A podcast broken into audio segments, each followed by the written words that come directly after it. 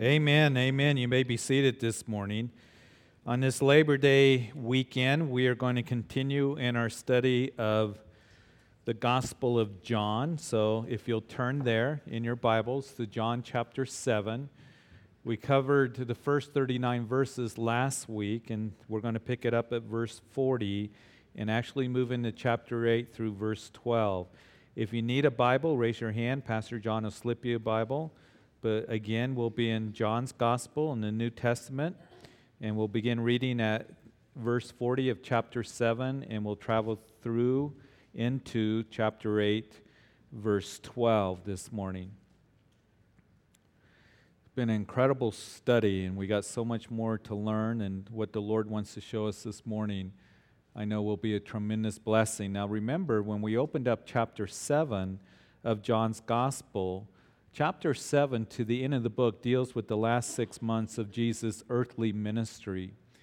And it's the Feast of Tabernacles. If you recall last week, uh, at the beginning of the chapter, Jesus going to Jerusalem during that feast. It's one of the three major feasts that the Jews would celebrate in Jerusalem during the calendar year. The Feast of Tabernacle would take place in the fall of the year, so in October, about that time frame it would be the next Passover, the next April, that when um, Jesus is going to come to Jerusalem and make his triumphal entry, and then at the end of the week, he's going to be crucified. So it's, he's about six months out from going to the cross for your sins and my sins. And at this time, the Feast of Tabernacle, remember what we discussed last week that it was a commemoration of God's provision for the children of Israel as they wandered in the wilderness. The people would come to Jerusalem, they would bring their, their booths, their little lean tos, their tents, they would sleep under the stars. They would talk to their children about how God provided the, the manna from heaven uh, there in the wilderness, how it would be the water that came from the rock. And of course, we've already seen that Jesus said that I am the true bread from heaven and I am the bread of life. And if you believe in me, you'll believe into everlasting life. You'll never be hungry or thirsty again. And of course, he has given the invitation that he is the living water to be received as well for those who are thirsty. So it was in commemoration of God's provision in the wilderness, a celebration of their arrival into the promised land but then on the last day of the feast, it was also in anticipation of the coming Messiah.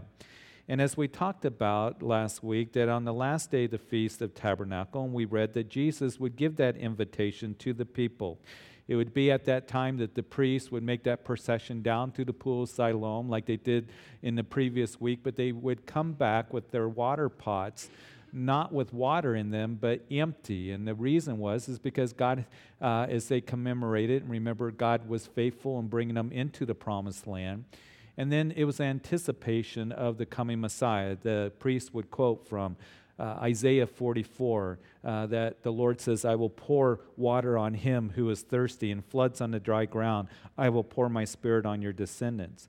And it was during that pause that, that the people uh, would be praying that Jesus would then stand up and give an invitation to all of them that if anyone thirsts, let him come to me and drink, and out of his heart will flow torrents of living water, speaking of the Holy Spirit.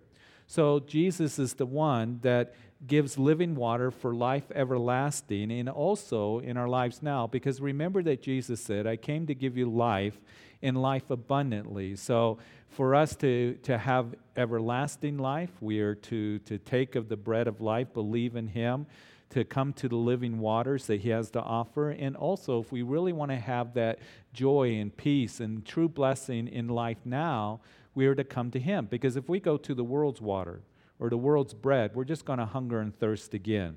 So let's continue here as we see Jesus addressing the people of Israel. Now remember that the people are debating about Jesus, they're uh, discussing him, and now we're also going to see that the religious leaders, their anger is going to increase. They're really going to come at Jesus and, and really try to um, find a reason to accuse him. And that's what we're going to see, particularly as we move into chapter 8 and in the following chapters. But let's pray first. Lord, we ask that you would just show us truly um, just the, the wonderful, wonderful words of Jesus here, touching our hearts in a very powerful way, just as, as Peter would say that you have the words of eternal life. And Lord, I pray that we would be refreshed and renewed. And if anyone here is thirsty and hungry, uh, just as Jesus said, for righteousness, as we come to you and to your words, that we shall be filled. So help us to be attentive this morning and to be blessed as your word touches our hearts in Jesus' name. So let's pick up our text at verse 40 of John chapter 7. Therefore, many from the crowds, when they heard this saying, said, Truly, this is the prophet. Others said, This is the Christ. But some said, Will the Christ come out of Galilee? Has not the scripture said that the Christ comes from the seed of David and from the town of Bethlehem, where David was? So there was a division among the people because of him. And so we've seen in this chapter that as Jesus is teaching the people there at the temple, the people are divided on who he is. Is he the prophet uh, Moses spoke about there in Deuteronomy chapter 18? Is he the Christ, the anointed one? But some were rejecting him as being Christ because they only knew him to be from Nazareth. They didn't know that he had fulfilled that prophecy that we read about in the Old Testament uh, book of Micah, chapter 5, verse 2, that declares that the Messiah would be born in Bethlehem. They just assumed that he was born in Nazareth in Galilee because that's where he was raised, but he, we know that he was born in, and laid in that manger there in that animal enclosure in Bethlehem. So there's this continued debate among the people, and it is true that Jesus brings division and debate among people. Jesus would say in Matthew chapter 10 that I didn't come to bring peace but a sword. I have come to set a man against uh, his father, and a daughter against her mother, and a man's enemy will be of his own household, and he who loves mother or father more than me is not worthy of me. Now, in that, as we read the context, Jesus is not saying that we shouldn't love our mother or our father or our siblings. Um, that as a father, I shouldn't love my son or my, my, my daughters. That's not what he's saying. Of course, we love our family members, of course, we love our parents. But what Jesus is talking about there in Matthew chapter 10 was the cost of following him, being submitted to him. He was saying that I will bring division. I will bring division in your family. I will bring division with friends and, and with others that are linked to you in your life. We know that to be true. I think that probably all of us, if not most of us, have found that to be true in our own lives. So we shouldn't be shocked when we feel like people are isolating us or division comes uh, because of your stand as a believer for Jesus Christ. And we know that as the Bible declares to us and as we experience as we are Christians, that the world isn't going to be our friend when we're a believer. When we are living for the Lord and as we are serving the Lord, uh, the world isn't going to come along and pat us on the back because we're Christians. The world's going to come against us, and it's inevitable there's going to be division, and there are going to be those who will come against us. And in verse 44, as Jesus continues speaking, or as we read here, now some of them wanted to take him, but no one laid hands on him. And then the officers came to the chief priests and Pharisees, who said to them, Why have you not brought him? And the officers answered, No man ever spoke like this man. Uh, the religious leaders that are really coming against Jesus, uh, the Pharisees, the Sadducees, uh, the chief priests, uh, they hated Jesus. And one of the reasons that uh, they hated Jesus is because they're beginning to lose their religious authority over the people who were turning to Jesus. Now, they ruled over the people with a heavy hand. They didn't have a heart for the people, and we're going to see that as we continue on.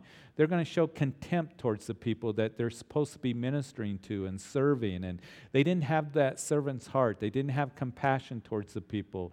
They only wanted to rule over the people with a very heavy hand. They, they would become a burden to the people uh, in Israel. So they're beginning to, to see that Jesus as he is showing compassion, as he is showing, um, you know, um, that he is one that cares for the people. And he's uh, one that is sharing with them about the goodness and the, the mercy and the grace of, of their God. They're beginning to turn to Jesus. And of course, he comes with true authority, the, the authority of the Father.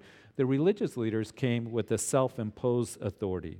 So here with the religious leaders realizing that, that this one, there are people that are believing in him, they felt like they needed to send the temple officers and soldiers to go and arrest him, go get him.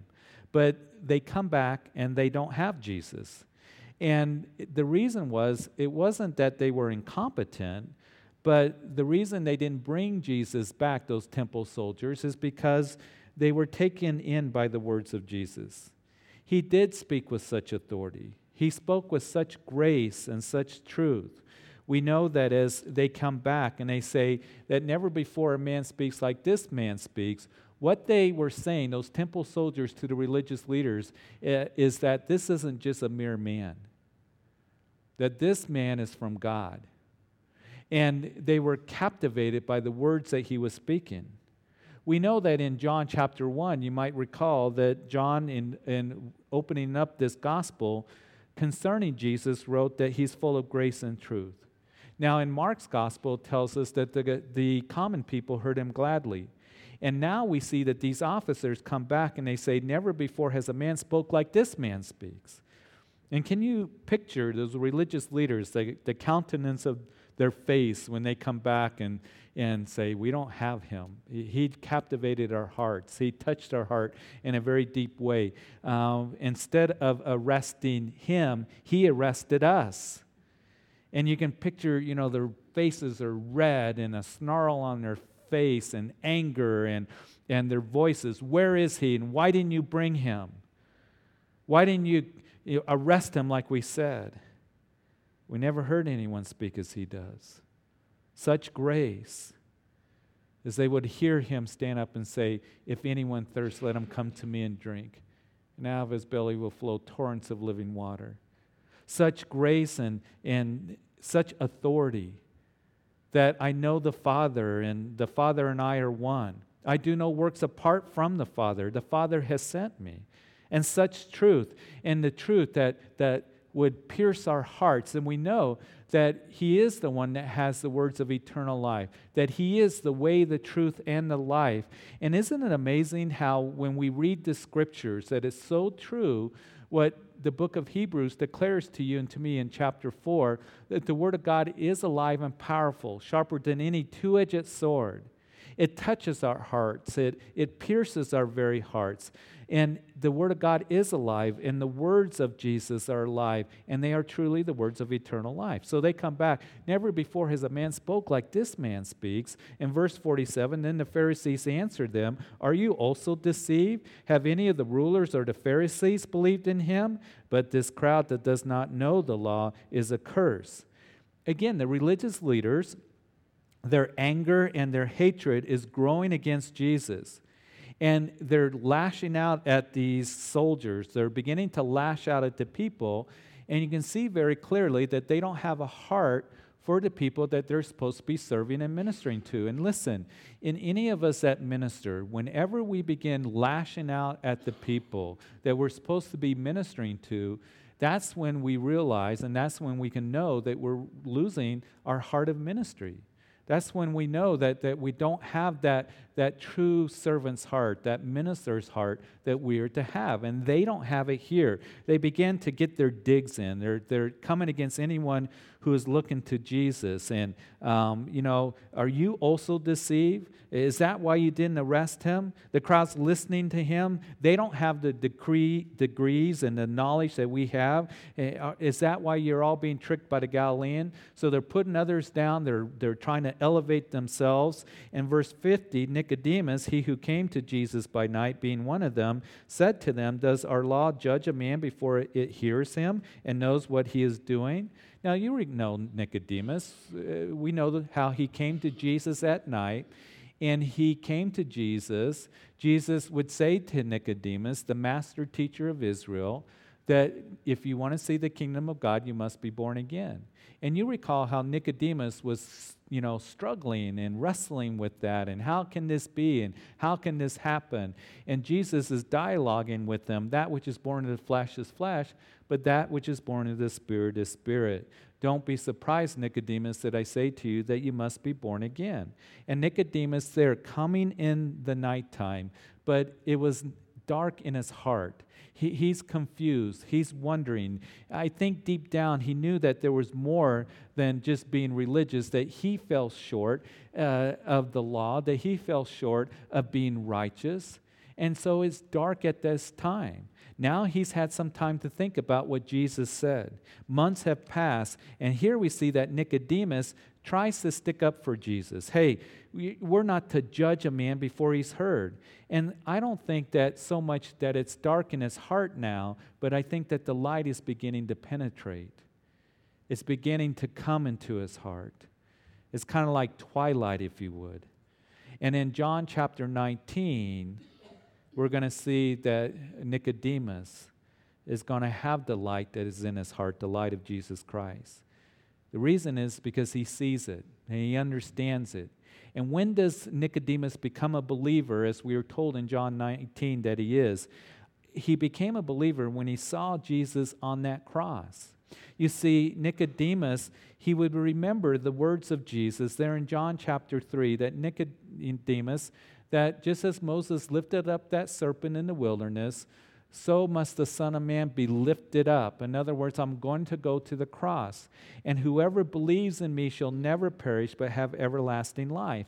And in John chapter 19, Nicodemus, along with Joseph of Arimathea, another religious leader, they went to Pilate and they asked for the body of Jesus. They asked to, to take him and, and to release his body. So Nicodemus brought the costly burial spices. Joseph of Arimathea had a tomb that had never been used to lay the body of Jesus in. And Nicodemus and Joseph of Arimathea go on record as saying, We don't care what happens to us. If we lose our position, in our you know religious status in the country. We don't care if you know we get persecuted. We don't care what others think of us. We are going to ask for the body of jesus because we are believers now. And when did it come together for nicodemus?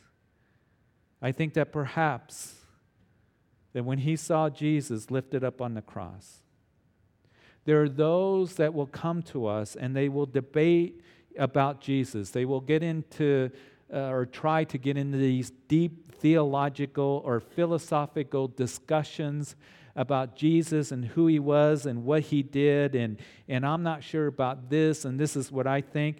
Here's what you and I are to do eventually always bring the conversation back to the cross what Jesus Christ did on the cross and dying for your sins, my sins. He paid the price for you. He died for the sins of humanity, for your sins personally, because of his love for you. Jesus, later on in John, as I've mentioned this to you, would say that if I be lifted up, that is on the cross, I will draw all men to myself. So it's really important as people are discussing Jesus or debating Jesus, point people to the cross of Calvary that's where they're going to begin to see the light drawn upon their hearts. So when people are in that discussion, make sure that you let them see clearly that He was lifted up for them, that He died for them personally, and He rose from the grave and He's alive. And so, what are you going to do with that? What are you going to do with Jesus who died for you? So, Nicodemus, here at this time, perhaps still wondering. The, the light is beginning to touch his heart. He eventually is going to see it. So Nicodemus says, Don't judge unless you hear him. Give him a break. And they answer Nicodemus in verse 52 and, and, and said to him, Are you also from Galilee? Search and look, for no prophet has arisen out of Galilee. Now remember, Nicodemus was called by Jesus the master teacher of Israel.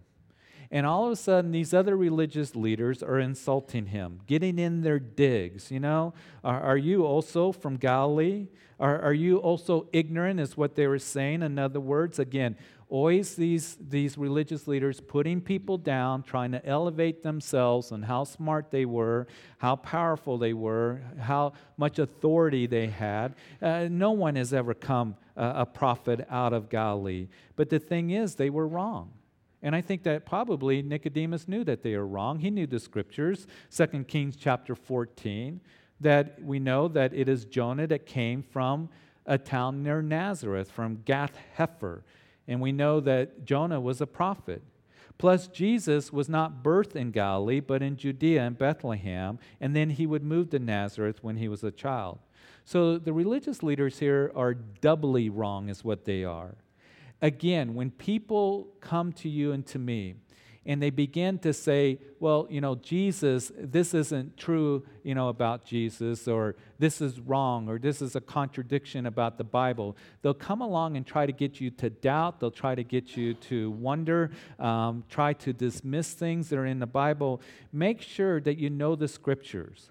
Nicodemus was one that he knew the scriptures, he knew what was in the scriptures. These guys are saying, well, no prophet ever came out of, of Galilee. Well, that's wrong. That's wrong. That's not what the scripture says.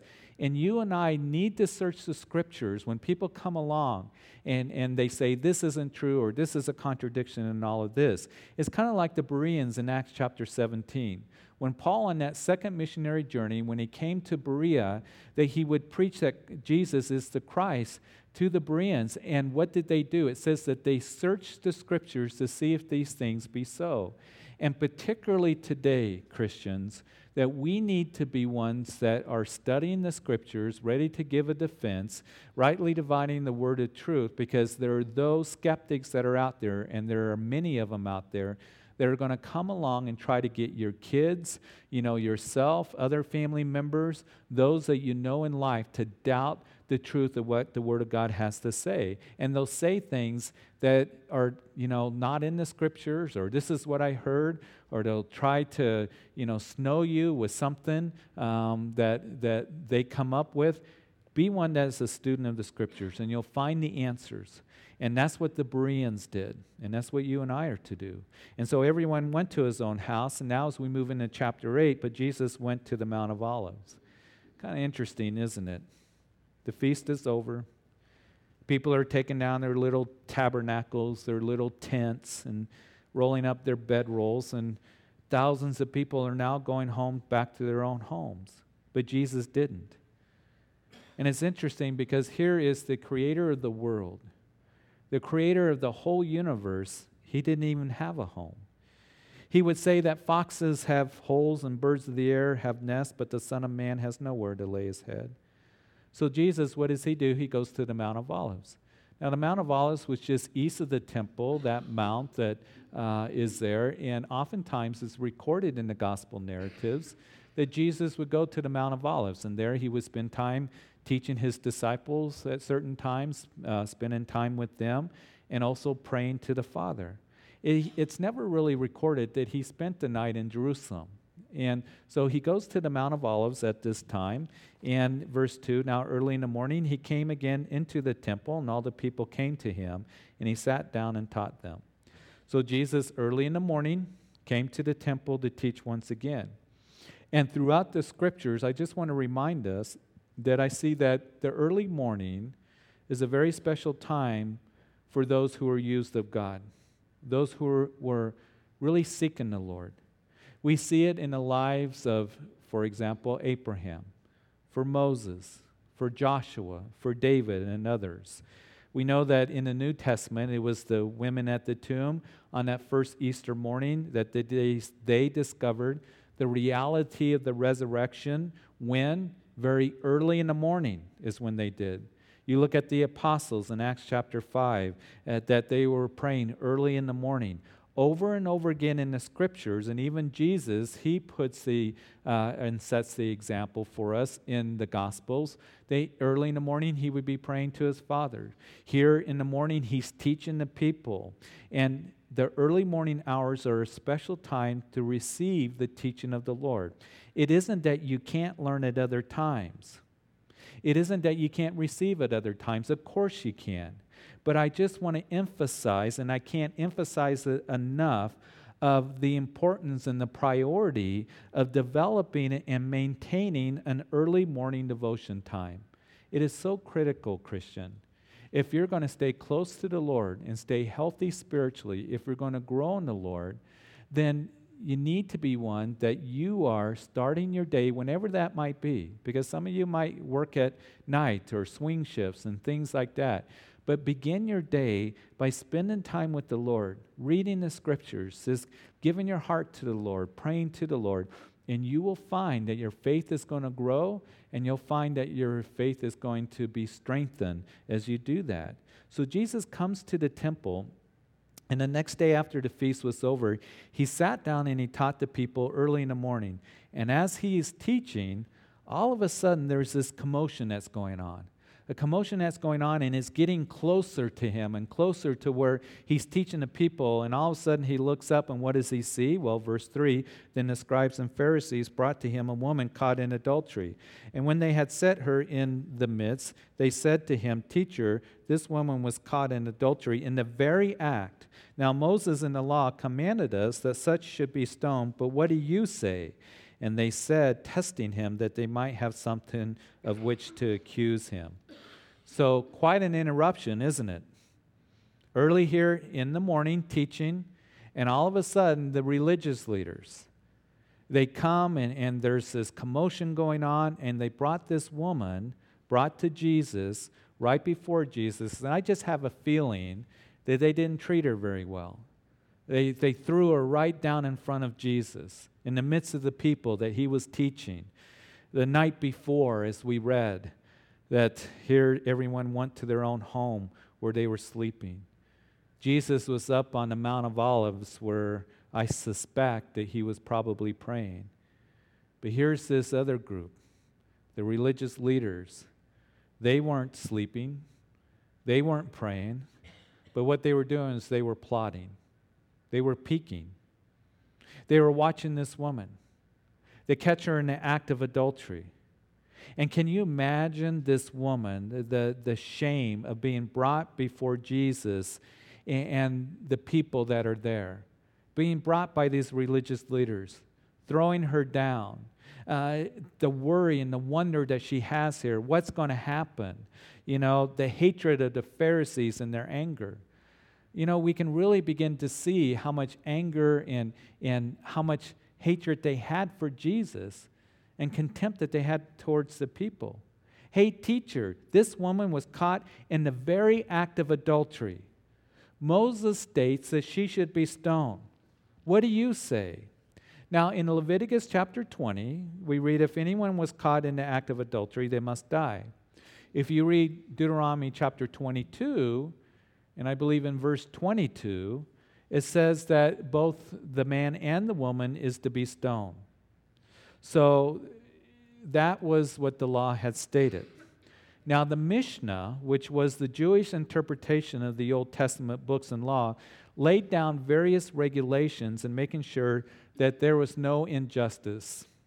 Uh, the Mishnah not only said that there had to be witnesses, and we know that that's what Deuteronomy says, that Deuteronomy says that through two and three witnesses every word shall be established. So the Mishnah went on to explain that that in this case of adultery, that there had to be witnesses, and if their stories had any discrepancy, you know, that they didn't match up, then the accused would be released. They had to match perfectly. Um, they had to to agree, and so it was very very difficult for somebody to actually be stoned for adultery. Matter of fact, we really don't see it in the Old Testament. Uh, we know that David committed adultery and he wasn't stoned for adultery. So here was the rules and regulations from the Mishnah, uh, the book of Moses, that said that she is to be stoned. Uh, you have these witnesses. They say that she's caught in the very act of adultery. But here's the thing to remember they don't care about justice. They don't care about godly obedience. These religious leaders only want to get at Jesus. And what I think and what a, a, lot of scholars believe is that these Pharisees, these religious leaders, it seems like they orchestrated this whole event to bring this situation that they might trap Jesus, trying to, to trap him, to, to trick him, to get at him. And the reason that that is we can come to that conclusion that it is very probable that this is a setup is because if she was caught in the very act of adultery, the question is where's the man? Why didn't they bring the man? I mean, this was not a solo act. So, where is he? He is to be dealt with. So, I believe that very much this could have been very probable a setup. These religious leaders are not interested in justice, they just want to get at Jesus. They want to confront him. Here are all these guys, they have rocks in hand. They caught this, this woman in the very act of adultery. We caught her red handed.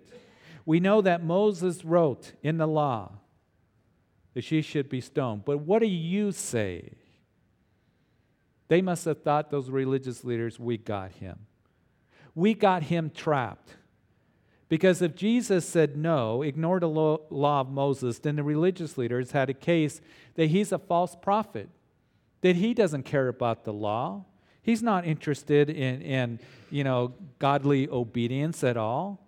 But if Jesus said, okay, you know, let's start stoning, go ahead and start throwing the rocks, then one of the things that it would do is cause confusion among the people. The people that were thinking that here is a man with such compassion, they would hear him say, Come to me and drink of the living waters. Come to me, all who are weary and heavy laden, he said earlier in his ministry. He ate with tax collectors and with sinners. He was called a friend of sinners. Not that he condones sin, but he said that I've come to save sinners. What if he would have said, You adulterer, let's do it, and picked up a rock himself?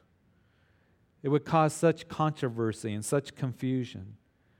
We got him now, they must have thought. Hey, what do you say? What is it that you say that we're to do? In verse 6, and this is what's amazing. But Jesus stooped down and wrote on the ground with his finger as though he did not hear. So Jesus was sitting when he was teaching, as we read in the text. Now he stoops down, he's writing on the ground with his finger as though he didn't hear them. Now, why is he doing that? Is he doing it to stall? Just kind of stalling, thinking, okay, what am I going to do? What am I going to do in this situation? You know? Or is he being rude to them? I don't think he's stalling. I don't think he's wondering. I don't think that he's being rude at all. I think that he was giving them a break. It's almost as though Jesus was saying, I'm going to patiently and very graciously give you the opportunity for you guys to go on your way, as though I never heard you. Because Jesus knew what was in their hearts. He knew that if this was a setup, and I'm going to give you a break. But verse 7, so they continued asking him. In other words, they were being very persistent. They continued to press the point. What do you do? What is it that you say? Come on, answer us. And they kept doing that. And I imagine those religious leaders turning to the people and saying, you know, what should he do? What's the answer here? Being very persistent, you know, continuing to press the point. And so Jesus, he himself, uh, raised himself up and said to them, He who is without sin among you, let him throw a stone at her first. And again he stooped down on the ground uh, and wrote on the ground. Now, some have suggested that what Jesus was saying was, He who is without the same sort of sin cast the first stone. Now, what was it that Jesus wrote on the ground? We don't know. That's a great mystery. There's all kinds of speculation of perhaps what he wrote on the ground, but we don't know for sure. The Greek word for wrote here uh, the Greek word grapho, which means to write, to describe. So some have suggested, and that's all we can do is suggest, is that Jesus was writing perhaps the names of the Pharisees and the sins that they committed. Uh, the women perhaps that they lusted in their own hearts, or even the adultery that they committed themselves. But what Jesus said hit them like a bolt of lightning. I mean, it really hit them hard. In my opinion, that's why we're going to see the reaction that they're going to take here in just a few verses. I think what Jesus wrote on the ground had a lot to do with that. So we don't know what it is that he wrote. I wonder about it. When we get to heaven, that's one of the questions that I'm going to ask. What was it that he wrote on the ground there? The day before, he talked about, If any of you thirst, come to me and drink of me. He's proclaimed himself to be the living waters. And I don't know if he wrote maybe their sins or they committed or their names or whatever it may be. But he stands up and he says, He who is without sin cast the first rock. And I just wonder if he's kind of pointing down at the ground. You without sin, cast the first rock. Might want to read that. Little message for you. I do believe that this was a fulfillment of Jeremiah chapter 17, verse 13. Write it down and look it up. But Jeremiah chapter 17, verse 13, O Lord, the hope of Israel, all who forsake you shall be ashamed. Those who depart from me shall be written in the earth, because they have forsaken the Lord, the fountain of living waters. A fulfillment of Jeremiah 17, 13.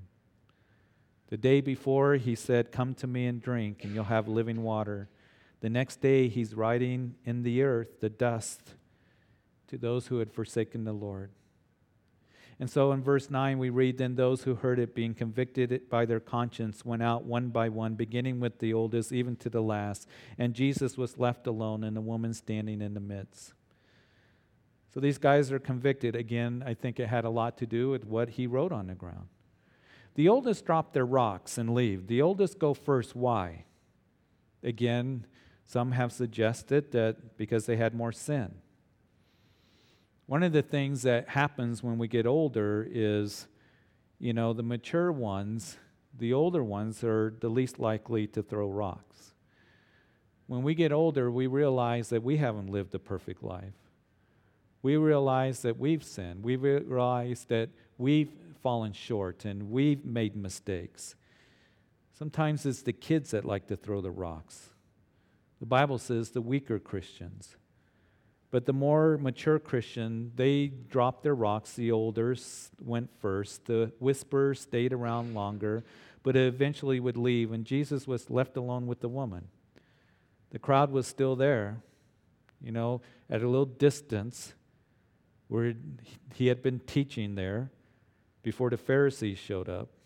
But no one is pressing him any longer.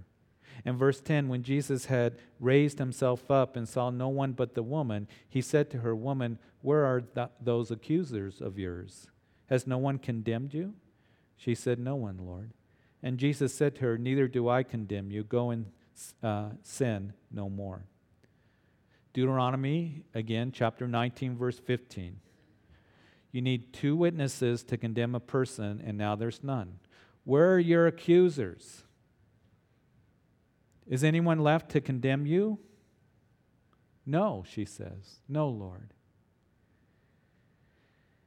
And she looked into the eyes of God Himself. And He said, Neither do I. Go and sin no more. I want to leave you with a couple thoughts, but don't pack it up quite yet, okay? Number one, the law condemns us as sinners. The law condemns us as sinners.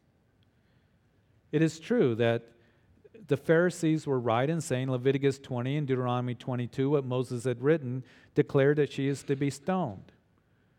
Matter of fact, we know that we are guilty of sin, all of us. And if you are living your life trying to keep the law, your goodness, your works, good luck. The law kills. And we know that Paul, he would write in the book of Galatians that there's a curse that comes with the law. And the reason that there's a curse that comes with the law is because all of us have broken the law. And the reason for the law was to be a schoolmaster, a tutor, Galatians chapter 3, to bring us to Christ that we might be justified by faith in Christ Jesus. Listen, if any of us are trying to live by the law or your religiousness, you're going to get a stone eventually. Second of all, that leads us to this that the law condemns us as sinners, but remember that we're all sinners. All of us have sinned. And we see that these who are sinners, how they are treating this woman, like they're all righteous and they're all, you know, um, elevated and, and favored by God more than anybody else. Listen, we're all sinners. Now, it doesn't mean that we don't point out sin, we don't bring correction, we don't condone sin, not at all. But to remember that we are all sinners, and that's why Paul would write in the book of Galatians that if a man is overtaken in any trespass, you who are spiritual, restore such a one in a spirit of gentleness, in a spirit of meekness, not meanness. And that's what these guys were doing, considering yourself lest you also be tempted. So we're all sinners, and we need to remember that. We need to remember that we fall short as well. And then the third and most important thing is Jesus, the light of the world, he died for us sinners. He died for you and for me. So the law treats sinners severely, condemning us. We know that all of us are under the curse because we are sinners. But Jesus came and died for us, for sinners. The compassion, the love. And the only one who had a right to throw a rock didn't. He didn't throw a rock. Now, he did call her to repentance. He said, Go and sin no more. And we know that the Lord says, As many as I love, I rebuke and I chasten. We know that all judgment has been given to the Lord. He said, All judgment is given to me by my Father. We've already seen that in chapter 5. But remember this for you and for me that Jesus took the judgment that you and I deserve, and he took it upon himself on Calvary. And now Romans chapter 8, verse 1 declares there is no condemnation for those who are in Christ Jesus. Because Jesus went to the cross for you and for me. He went for this woman, and he went for you, and he went for me, that we might live, that we may not die under the penalty of the law. And that's the good news that we can bring to others that are in this world, others that, that are found in their nakedness and in their sin and in their shame, that listen, that we're all sinners, and that's why Jesus came and died for us. And he died for you specifically, for your sins, that you might be forgiven and have eternal life as you come to the one who is offering you living water, the bread of life, the one who died for you specifically. Take him to the cross. If I be lifted up, I will draw all men to myself, that whoever believes in me shall never perish, but have everlasting life. And that we might have the only hope that there is, and that is through Jesus. So, Father, we thank you. As Jesus would speak to them and say that I am the light of the world, we are so thankful that the light of the world, Jesus, came and died for us, for us sinners who are hopeless and lost. And Father, we thank you for the gospel that is shown here in, in a very illustrated um, and practical, powerful way. That this woman, caught in the very act of adultery, a sinner, that Jesus would look at her as she would cry out to him, Lord, and say, I don't condemn you either. And we who are believers in this room on this Labor Day weekend, that we can rejoice because Jesus Christ died for our sins. I pray that that would not lose its impact in our lives. And Lord, that just as Jesus was one who looked at the crowds with compassion, showed his love and proved his love, that we would show that love to others as well. And Father, I do pray if there's anyone here this morning that is listening to this message that you've never surrendered your life to Jesus Christ, you know what the Word of God declares. He is the light of the world. And Jesus came and died for you because all of us are under that curse of the law. The law doesn't make us righteous, the law declares that we're guilty. And the wages of sin is death. And so Jesus calls us into repentance, to turn to Him, to surrender your life to Him and believe that He died for your sins, that He is the Son of God, the only one who made provision for forgiveness. And he was put into a grave and he conquered sin and death. He rose from the grave three days later and he's alive. Have you surrendered your heart to him? Is he knocking on the door of your heart? Will you open up your heart and allow him to sit on the throne of your heart and ask him into your life as your personal Lord and Savior? Today is the day of salvation. Because without Jesus, there is condemnation. There is judgment that will come if you reject him. Don't let this moment pass from you. If this means anything to anyone that is here this morning, the gospel is this that He's the only one that can save you. You confess that you're a sinner in need of Him and surrender your life to Him. You can pray right where you're at and really mean it in your heart sincerely that Jesus, I come to you a sinner. I'm as guilty as this woman in this story. I have broken your law. I have broken your commandments. Forgive me of my sins. I believe that you died on Calvary's cross for my sins. Forgive me. You rose from the grave and you're alive. Be my personal Lord and Savior and sit on the throne of my heart. My life is now not its own. I belong to you, Jesus. I'm surrendered to you. And help me to live for you all the days of my life. And if anyone prayed that prayer this morning, as we conclude the service, I want you to come up and pray with Pastor John. I want to tell of the decision that you made. And then we got something to give to you to help you in your walk with the Lord. And Father, I pray that all of us, that we would just marvel that you are the one that's provided everything that we need.